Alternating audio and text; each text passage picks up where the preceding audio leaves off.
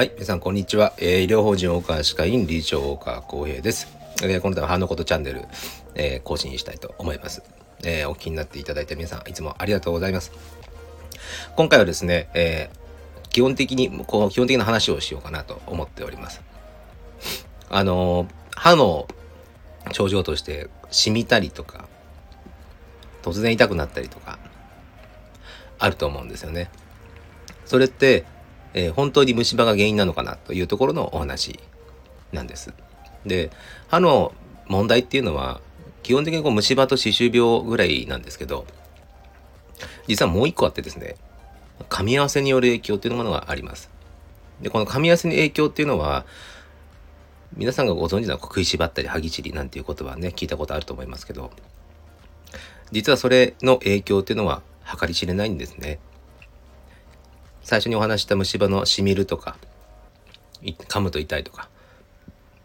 これはあの虫歯が原因でなっている可能性っていうのもあるんですが噛み合わせが原因でなっている可能性も実は大いにあります。それをなかなか気づくっていうのはね難しいですし実際歯医者さんに行っても虫歯になってる事実もあったりすれば当然虫歯の治療が優先になってしまって。で一時的にこの虫歯の治療をするとですね歯のこの穴が開きますよね。虫歯取って穴が開きます。ですから当たらなくなるんですよ。当たらなくなるんで違和感も消えるんですね。ですからその後虫歯をまた直して詰め物を入れるじゃないですか。そうするとまた当たってくるんですね。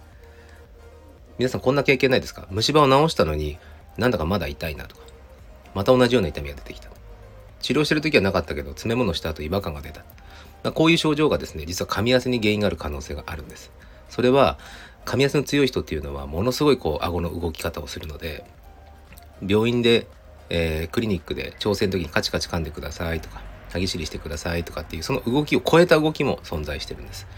ですから通常の動きをしている中で調整したとしても歯ぎしり食いしばりの動きの中にはもしかすると当たってきてしまう可能性があるんですね。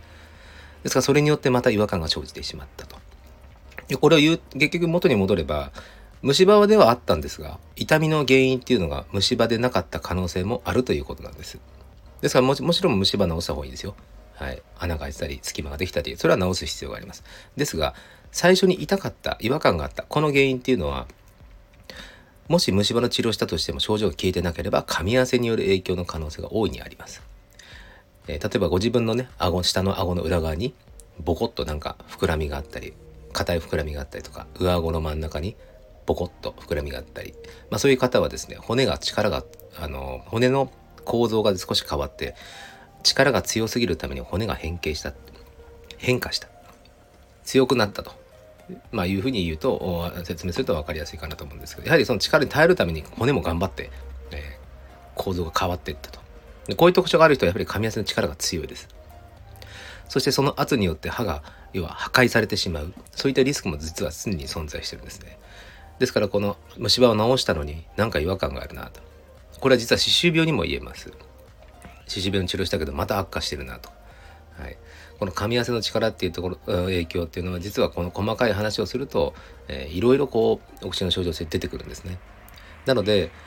今ご自分の違和感があるこの症状は一体何が原因なのかっていうのをやっぱりしっかり見極める必要があるんですね。まあ、当院の場合だとお口の中の写真を撮ったりとかですね、えー、レントゲンを撮ったりとか、えー、そういった検査をした上であと筋肉とかね触ったりとかあと噛む力を測定したりとてやっぱりそういった風な検査をしてですねやはりこの虫歯の治療よりも噛み合わせの影響のが強いと判断された僕はその時には虫歯治療しないです。まずはその噛み合わせの影響っていうのを知っていただく。これがやっぱり最初になります。ですから皆さんの中でもしそういった兆候があって歯医者さんに行ってもやっぱりなんか治んないなっていう時には是非噛み合わせのお話を聞くようにしてみていただくといいのかなと思います。やっぱりそこが原因だって分かるとですね、噛み合わせのフォローしてあげながら虫歯の治療、歯周病のするっていうのが一番あの効果的だし、悪化も防げます。はい。まあ、今回はこういった噛み合わせの影響っていうのをお話しさせていただきました。今後はですね、まあ、日頃、えー、皆さんが疑問になっているようなこととかも、この歯のことチャンネルではお話ししていきたいと思いますので、ぜひ、こう、いいね、フォローよろしくお願いします。というのは、あの、LINE でね、ご予約ができます。そして、えー、LINE にお友達登録いただくと、こういったお話っていうのが聞けるリンクが出てきますので、ぜひその噛み合わせについても、えー、他の虫歯についても、歯周病についても、いろいろこう聞いていただいて、えー、知識を深めていただければと思いますので、はい、ではまたお会いしましょう。失礼いたします。